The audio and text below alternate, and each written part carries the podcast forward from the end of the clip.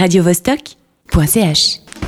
L'Université de Genève vous propose ce jeudi une soirée de projection à Unique Dufour, à voir le fjord du Léman du réalisateur Philippe Boucher. Bonjour.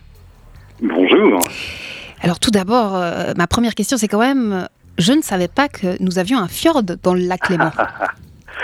Et oui, c'est la grande question. Ben, en fait, pour tout vous dire, moi je ne le savais pas non plus, mais en fait je trouvais que cela ressemblait à un fjord, et finalement on se rend compte que oui. Alors je vous explique, en fait c'est que dans le cadre des, des... Enfin, ce film s'inscrit dans le cadre d'une série documentaire. Donc le but c'est vraiment de faire découvrir les plus beaux territoires au travers des gens, des gens qui sont passionnés par l'endroit où ils vivent et qui travaillent en fait sur ces différents territoires.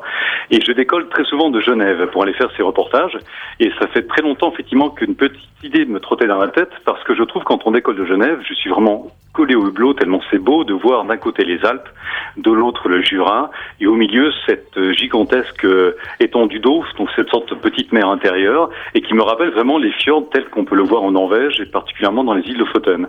Et j'ai eu envie de faire un film dans le cadre de cette série, donc avec toujours la même idée, suivre des gens qui travaillent sur le lac, qui travaillent autour du lac, dans, le Jura, dans les Alpes, et, et mettre en valeur ce territoire. Et puis finalement, on découvre que l'on peut appeler ce, lac un fjord, c'est vrai.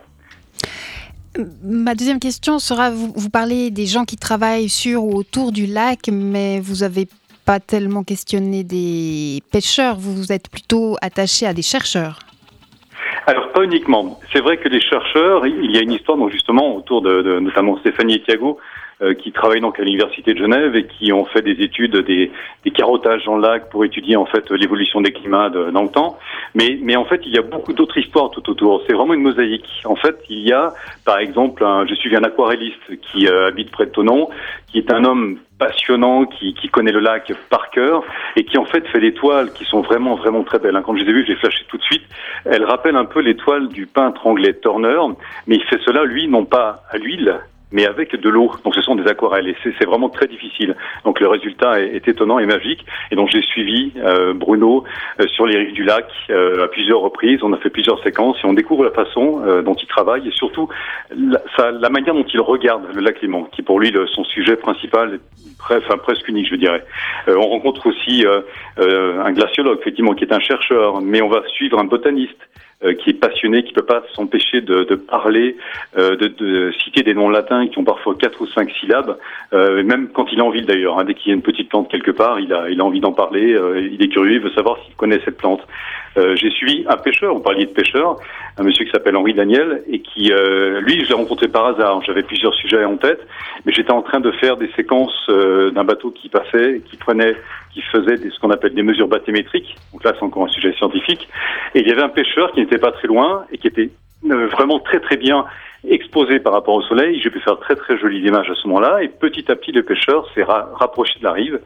Et il m'a demandé, c'est lui qui m'a demandé ce que je faisais là. Alors je lui ai expliqué que je travaillais sur un film.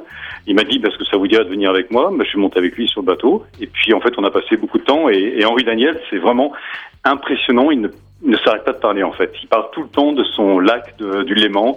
Il a une façon de, parler de sa passion de la pêche qui, euh, qui pour moi est vraiment attachante, qui m'a beaucoup beaucoup plu.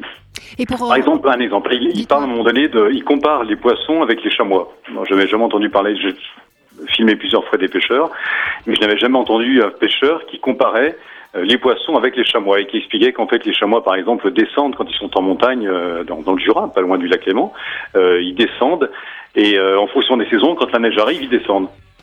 Bien, les poissons font de même. Il n'y a pas de neige sous l'eau, bien évidemment, mais l'eau est plus froide euh, près de la surface, donc les poissons, en fonction de, de donc de l'arrivée de, de, de l'hiver, descendent petit à petit euh, plus profond. Voilà. Enfin bon, ça c'est une petite anecdote, mais mais en fait chaque personnage nous, nous parle de, de ces territoires, nous parle du Léman avec leur vision en lien direct avec ce qu'ils font, avec leur activité, et, et on découvre la, la, beauté évidemment de ces territoires que beaucoup de gens connaissent déjà, mais dans des coins qui sont parfois un petit peu euh, inattendus, euh, pas connus, euh, que j'ai pu découvrir en fait en suivant les, les, pas de ces différentes personnes.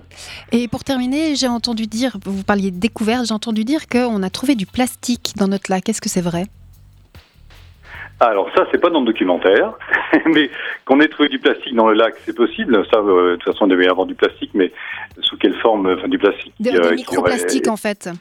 Ah, microplastique, ah d'accord. Enfin, ça, je ne sais pas. C'est pas, ça ne fait pas partie des sujets. Pourtant, j'ai rencontré, j'ai suivi une hydrobiologiste qui euh, travaillait en fait pour la CIPEL et qui justement faisait aller euh, pêcher. J'ai suivi pendant cette période des moules pour vérifier justement la qualité de l'eau parce que la moule est un accumulateur qui permet vraiment découvrir, enfin savoir si l'eau est, est, est pure ou pas.